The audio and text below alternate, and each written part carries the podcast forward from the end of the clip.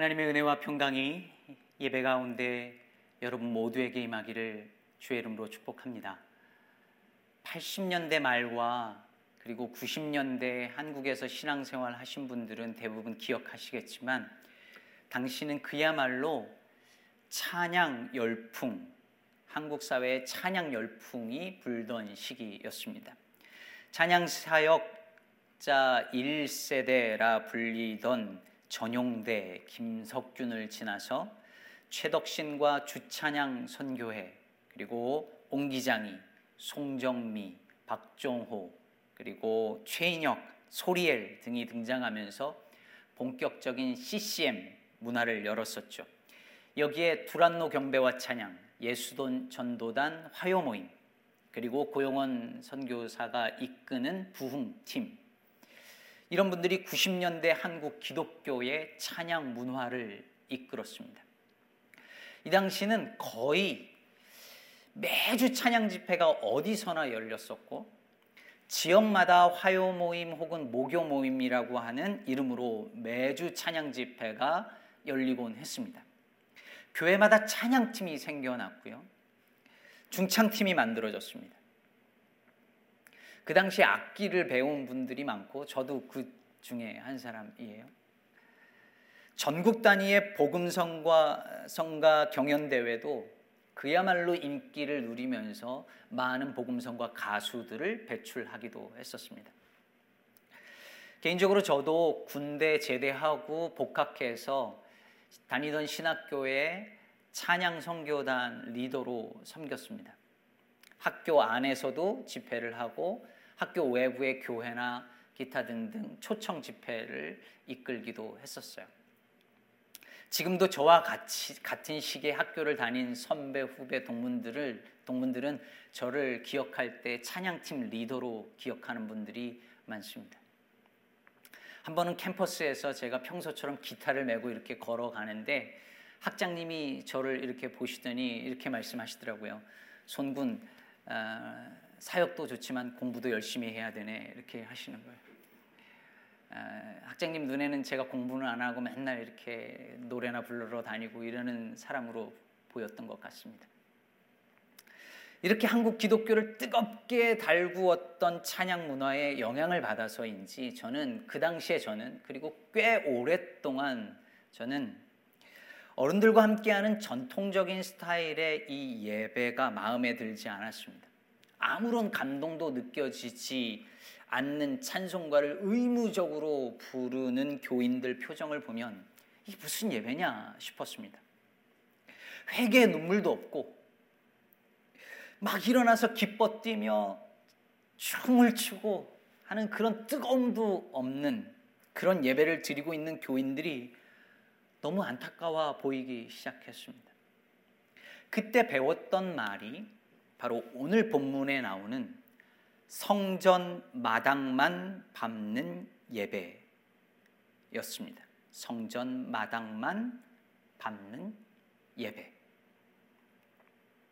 아무런 준비도 없이 교회 와서 형식적으로 예배 찬양 부르고 설교 시간에는 멍한 표정으로 앉아 있거나 주보에 이렇게 낙서하다가 돌아가는 그런 예배. 예배 끝나면 친교 시간에 돌아가서 앉아 가지고서는 어느 정치인 욕하고 막 그런 얘기나 쭉 하고 그러다가 그냥 뭐 얻은 거 없이 그냥 또 주일이 끝나면 돌아가는 예배. 그러니 하나님을 만나지 못하고 그냥 성전 마당만 밟고 가는 교인들이 얼마나 많으냐라는 것이었습니다.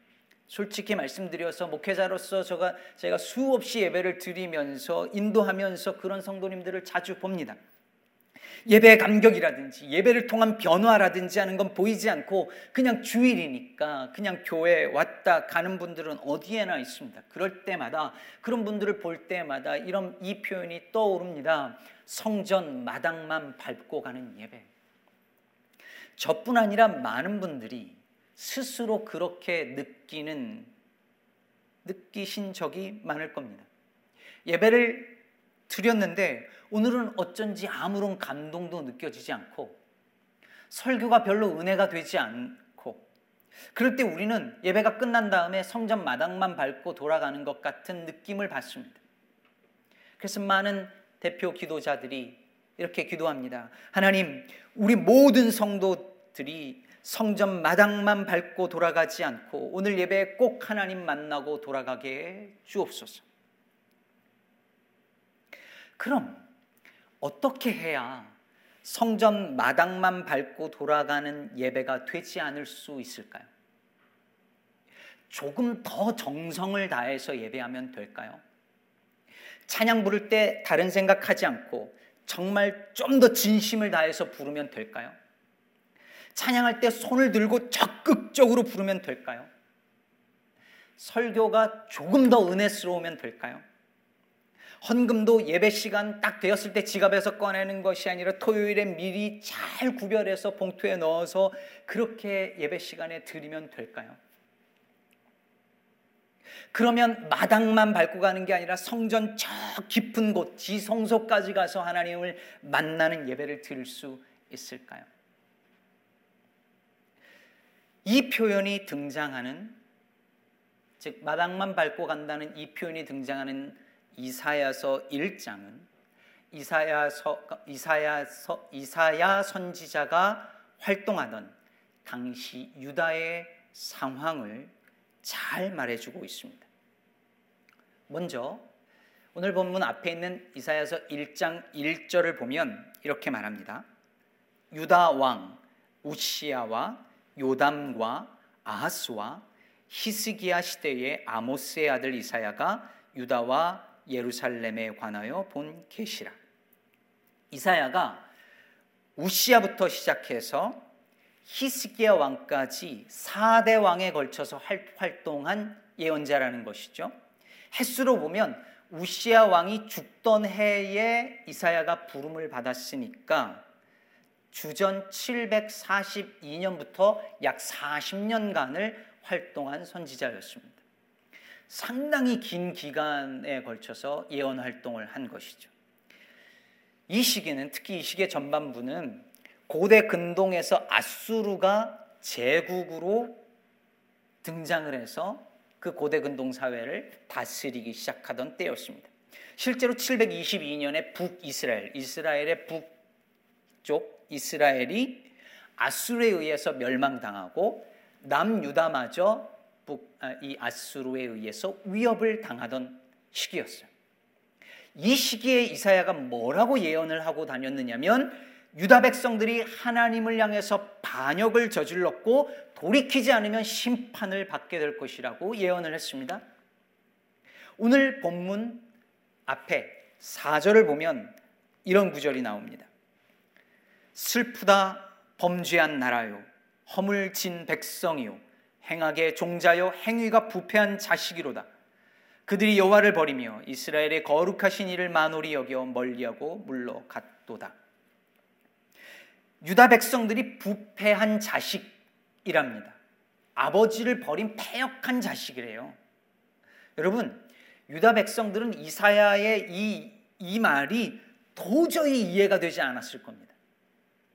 납득이 안 됐을 거예요. 용납이 안 됐을 거예요. 절대 받아들일 수 없었을 것입니다. 왜 그랬을까요? 그들은 수없이 하나님 앞에 예배하는 예배 공동체였거든요. 아마 이사야를 향해서 이렇게 반박했을 것입니다. 우리는 하나님을 떠난 적이 없다. 우리는 예루살렘 성전에 때마다 올라가서 예배를 드렸고 기도에 힘썼다. 그런데 어떻게 우리가 하나님 앞에 부패한 자시고 하나님을 버린 배역한 자식이라고 하느냐? 그런데 그런 그들을 향해서 하나님께서 당혹스러운 말씀을 하십니다. 오늘 본문 11절 12절 다시 보시죠.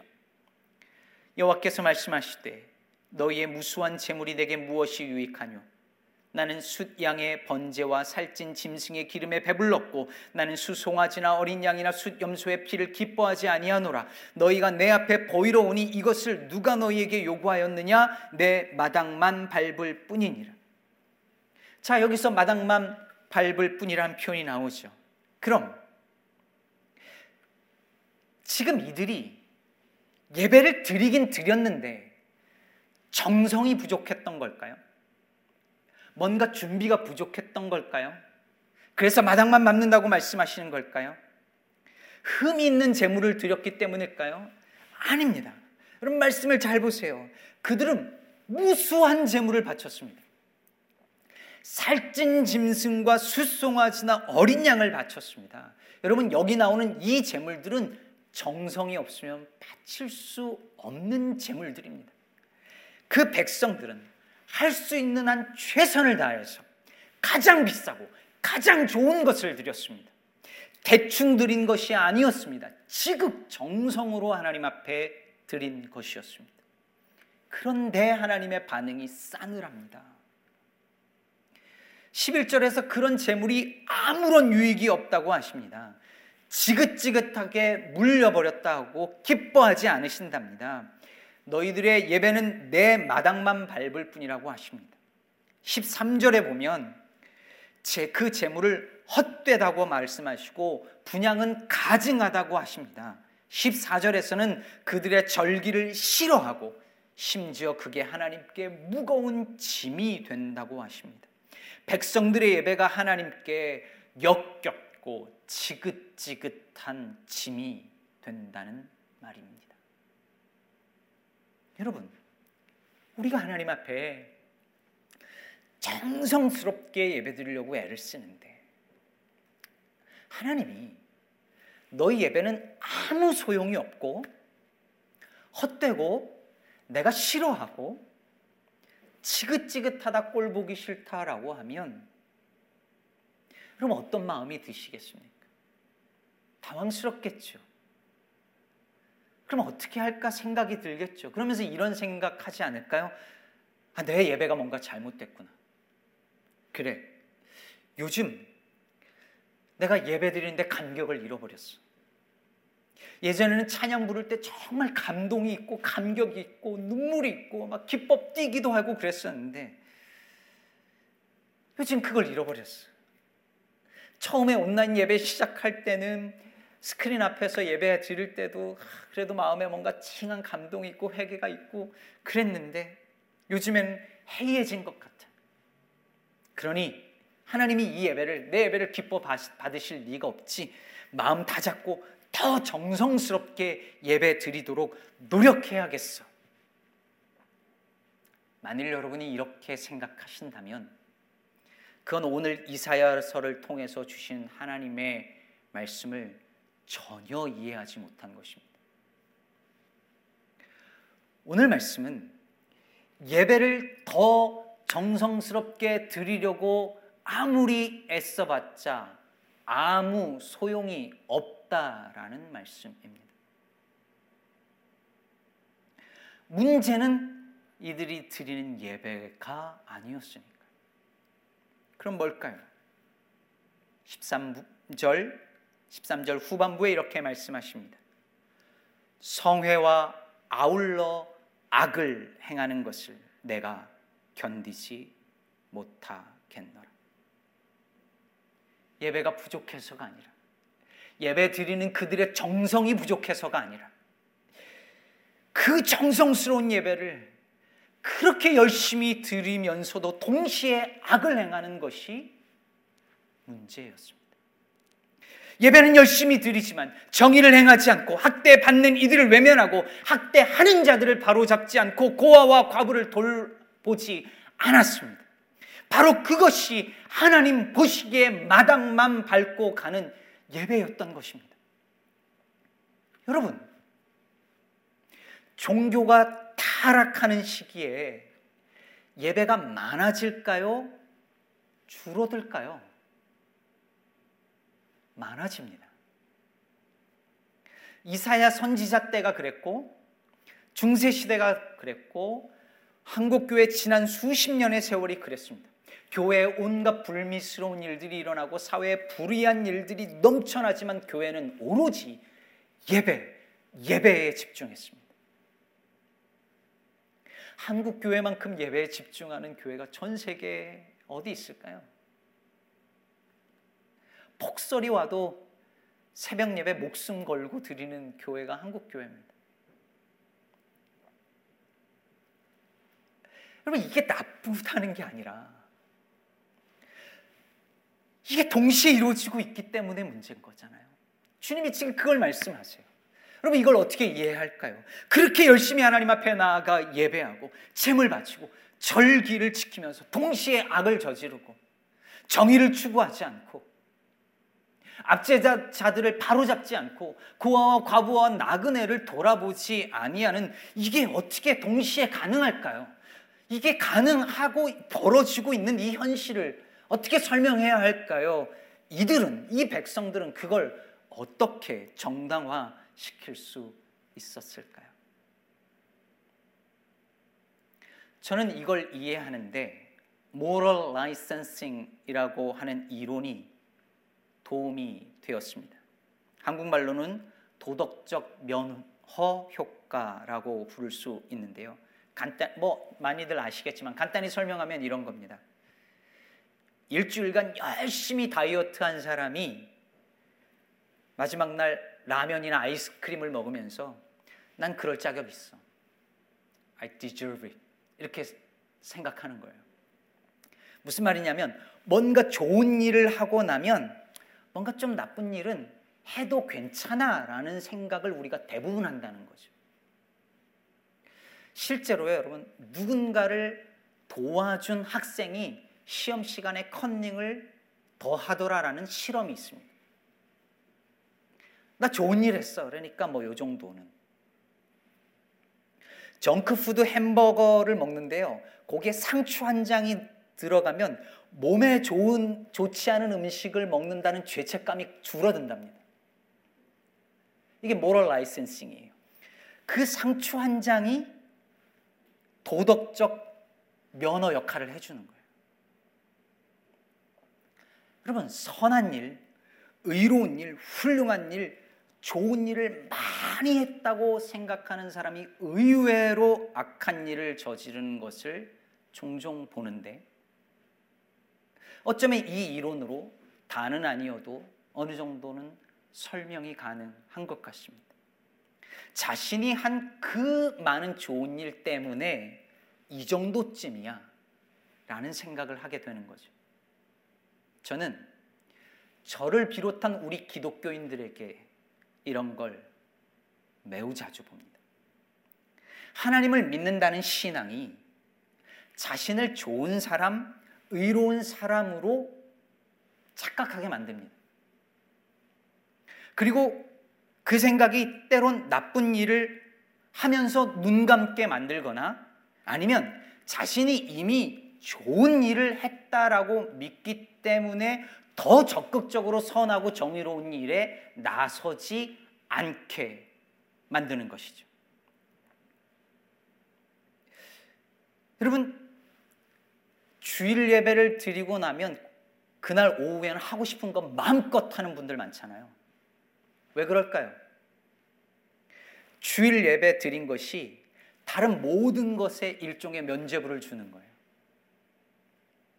주일 예배가 정크푸드 햄버거 사이에 상추 한 장 역할을 하는 것이죠. 여러분, 유다 백성들이 왜 그렇게 열심히 예배를 드렸을까요? 그들의 예배가 그들이 저지르는 악행의 모든 악행의 면죄부를 주었기 때문입니다. 예배를 이렇게 정성스럽게 드렸으니, 이렇게 많은 헌금을 바쳤으니, 이렇게 열심히 주일 성수하고 봉사했으니, 난 평생 예수 믿고 살았으니, 정의를 행하지 않아도, 누군가 압제와 차별을 당하는 것에 조금 무관심해도, 고아와 과부와 나그네를 돌보지 않아도 그래도 나는 좀 괜찮은 사람이라고 하나님이 여전히 나를 기뻐하시고 사랑하는 사람이라는 착각을 하게끔 만드는 것이죠.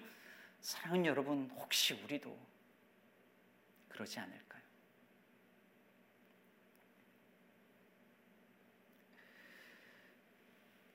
일리노이주를 비롯한 많은 미국에 있는 교회들이 주정부를 향해서 소송을 했었잖아요.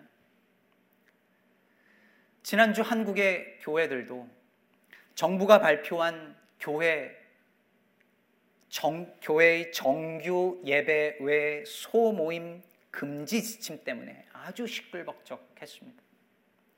사실 예배를 금지한 건 아니고 예배 외 소모임 등을 규제한 것인데 주일 예배 외 모든 예배를 다 금지한다고 잘못 와전되기도 했습니다. 그러면서 지금 각 교단별로 정부 대상으로 서명 운동을 하고 종교 탄압이라면서 목소리를 내고 있습니다. 이해도 됩니다. 다른 곳은 다른 곳들은 다 열어주면서 교회만 못 열게 하는 건 형평성에 어긋난다고 말할 수 있어요. 하지만 그걸 가리켜서 교회를 향한 탄압이라고 말하는 건 너무 민망합니다. 얼굴이 화끈거립니다. 원래 교회는 누군가를 위하여서 손해보고 억울한 일도 당하는 곳 아니었나요? 제가 잘못 알고 있었던 건가요? 더구나 코로나 사태를 진정시키고 누군가의 안전과 건강을 위한 일인데 그걸 위해서 손해봐야 한다면 그걸 식당이 해야 될까요? 교회가 해야 할까요? 100번 양보해서 이걸 탄압이라고 핍박이라고 하더라도 의를 위하여 핍박받으면 기뻐하고 즐거워하라고 가르치고 배워온 그런 우리가 왜 이런 일에 발끈하고 화를 낼까요? 오늘 본문 18절에서 여호와 하나님께서 이렇게 말씀하십니다. 오라 우리가 서로 변론하자. 여기서 변론은요. 법정에서 서로 논쟁하는 것을 따지는 겁니다. 죄가 어느 정도고 벌은 어느 정도 내려야 되고 이런 걸 가리키는 거예요. 우리 한번 이 문제 이 죄의 문제 차근차근 따져보자. 이런 뜻입니다. 뭘 따질까요? 지금, 먼저는 지금 이 유다가 멸망의 길로 가는 원인이 무엇인지, 어떤 죄를 저질렀는지 따져야죠. 그런데 그 죄, 그리고 그 형벌의 원인이 예배가 부족해서 그런 게 아니라는 말씀이었습니다. 너희가 예배는 그렇게 열심히 잘 드리면서 정의는 행하지 않은 것 때문이 아니냐? 차근차근 따져보자. 라는 말씀입니다. 여러분, 우리도 차근차근 따져보아야 합니다. 코로나 사태로 지금 5개월 넘도록 현장 예배를 못 드리고 여러분을 만나지 못하고 있습니다. 개인적으로 전 너무 답답하고 힘이 들어요. 한국의 목회자들 그러는 거 한편으로 이해도 됩니다. 그래서 우리는 온라인 예배를 드릴 것이냐, 현장 예배를 드릴 것이냐, 언제 오픈할 것이냐 등등을 고민합니다. 중요한 문제예요. 그러나 그보다 더 중요한 것은 무엇이 예배를 예배되게 하느냐입니다. 유다 백성들이 그렇게 많은 예배, 예배, 그렇게 정성스러운 예배를 드렸음에도 불구하고 그들의 예배가 하나님께 역겨운 예배가 되었습니다. 예배를 드리면서 정의를 행하지 않았기 때문입니다. 아니, 그들의 예배를 그들의 불의와 무정함과 무관심에 대한 면죄부로 사용했기 때문입니다. 그러므로 예배를 예배되게 하는 것은 더 많은 예배가 아닙니다. 더 정성스러운 예배도 아닙니다. 온라인 예배도 아니고 현장 예배도 아닙니다. 예배에 합당한 삶입니다. 17절의 말씀처럼 선행을 배우며 정의를 구하며 학대받는 자를 도와주고 고아를 위하여 신원하며 과부를 위하여 변호하는 것입니다. 바로 이것이 이렇게 예배에 합당한 삶이 예배를 예배되게 합니다. 앞에서 말씀드린 것처럼 전 찬양 좋아하고 예배를 너무 좋아합니다. 예배가 주는 힘이 있습니다. 그 힘 때문에 살아왔고 살아갑니다. 예배를 통해 경험하는 은혜 없이 못 살 것 같습니다. 찬양 중에 느끼는 그 감격과 감동은 아는 사람만 압니다. 오늘 제가 이 말씀했다고 해서 예배가 중요하지 않다는 것 아닙니다. 예배는 너무 중요합니다.